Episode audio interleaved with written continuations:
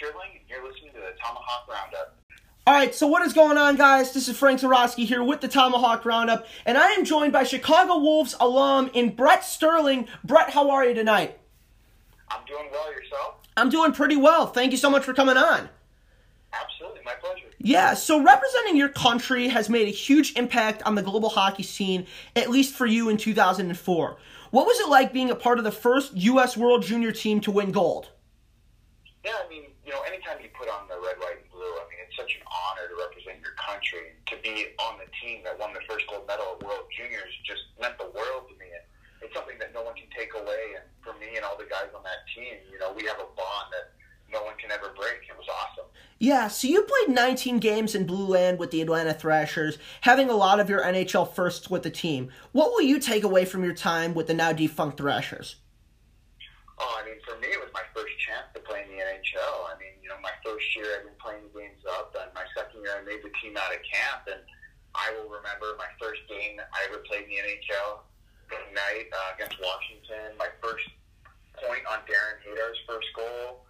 Uh, my first goal with him. I mean, all these things were first for me, and so these are things I will always remember. And I had my family, my entire family, I had 19 or 15 people at my first two NHL games in Atlanta Tampa. So for me, that was just it was amazing. Wow, 15 people coming to the games. I mean, that's incredible. I mean, Yeah, they all came out from California and Michigan, and you know, it was it was awesome to have everybody there. oh my goodness. I mean, that's that's incredible that you got such a strong support base.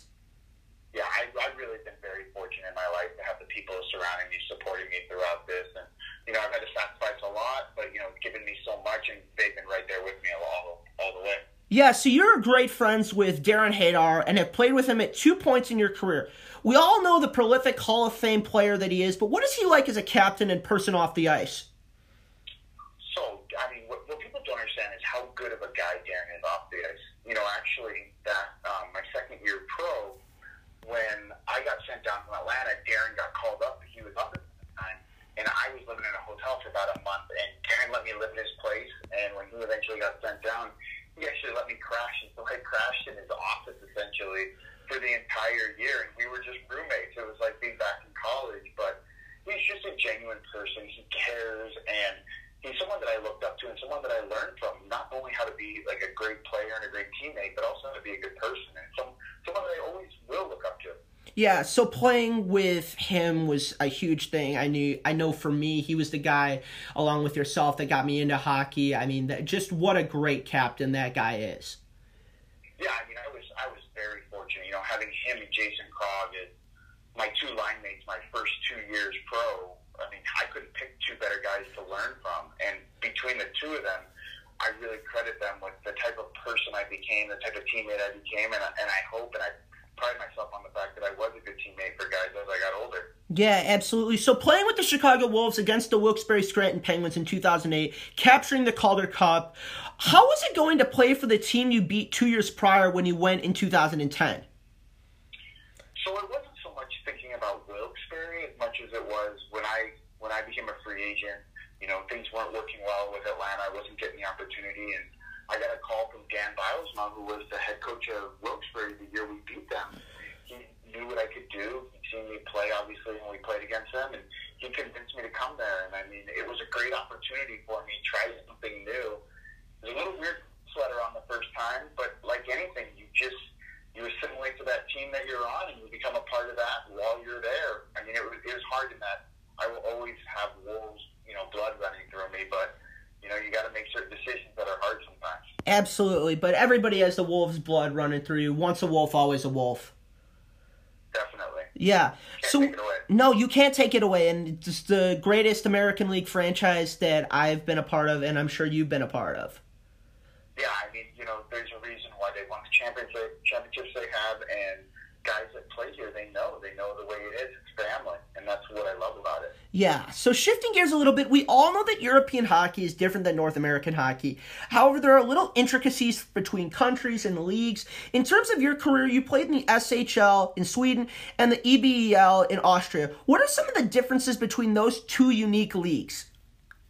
Yeah, so one of the things is when I went to Sweden, I didn't even realize how defensive of a league it was.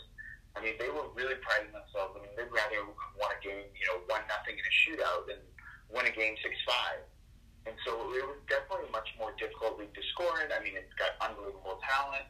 Um, it, it was a definitely different atmosphere. And then when I went over to Austria, I mean, everything was a lot more relaxed there. Um, a lot more North Americans were on our team. And for me and for my wife, who was there with me, we just had a blast, not only on the ice, but off the ice. It was something I've always remembered. We, we loved living in Austria, especially Salzburg, because it's one of the best cities I've ever been to. Yeah, I personally haven't been to Salzburg, but tell us, our listeners, about what made Salzburg so great to live in.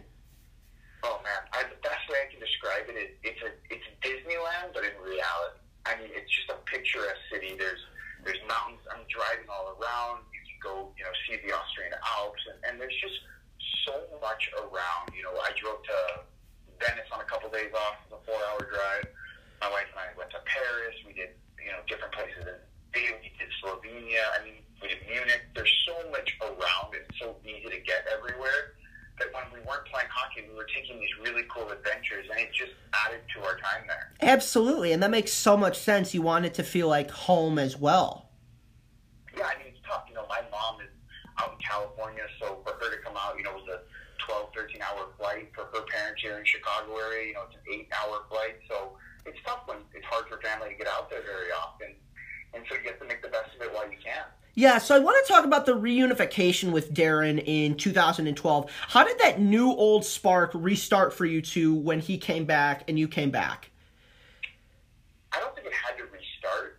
I think when you, you get someone, you, connect with someone on that level, especially on the ice, that you don't ever have to do anything specific to get there. There's very few people in my career that I have had that type of a spark with but Darren and Jason, and then a guy in college I played with, Marty Sertich, those are probably the guys that just their game together connected so well that you didn't have to work at it because it just naturally, you know, ebbed and flowed, and you just kind of went into synchronicity together. And that's the best kind of relationship on the ice where you don't have to force yourself into a role. You're just flowing, like you said, into the natural progression of things. Absolutely. And you learn how each other play, you feed off each other. And what was what was so amazing about it was, you know, Darren is an unbelievable passer. We all know that, but he can score. You know, my game was always scoring goals, but I can make a pass here and there. And so having everyone be dangerous out there makes you so much better as a line, and it makes everything work so much better because you can't just take one thing away. No, you can't take one thing away. It's a three-legged stool. You take one thing away, and the whole thing falls apart. Exactly. Yeah. So, what has life been for you like after professional hockey? After you retired? You know what? For me, it's been a, it's been a big change, but it's been really great. My son was eight months old when I retired, and so I've spent the last year and a half, two years with him, watching him grow up. And you know, for me, it's been really, um, it's really been a blessed time for me because I don't think many people get to be in the situation that I've been in. And so I'm taking, I'm not taking anything for granted. And you know, now I'm starting to look for my next profession, which will be somewhere in finance, but obviously with the, the state of the world right now, things are kind of topsy turvy, and so I'm just trying to enjoy this time with my family while I have it. Yeah, that's perfect. Anything else you want to add for our listeners in Chicago and beyond before we head out?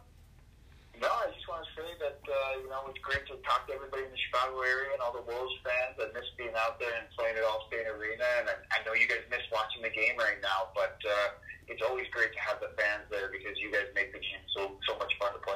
Brett Sterling, Chicago Wolves alum. Thank you so much for the time.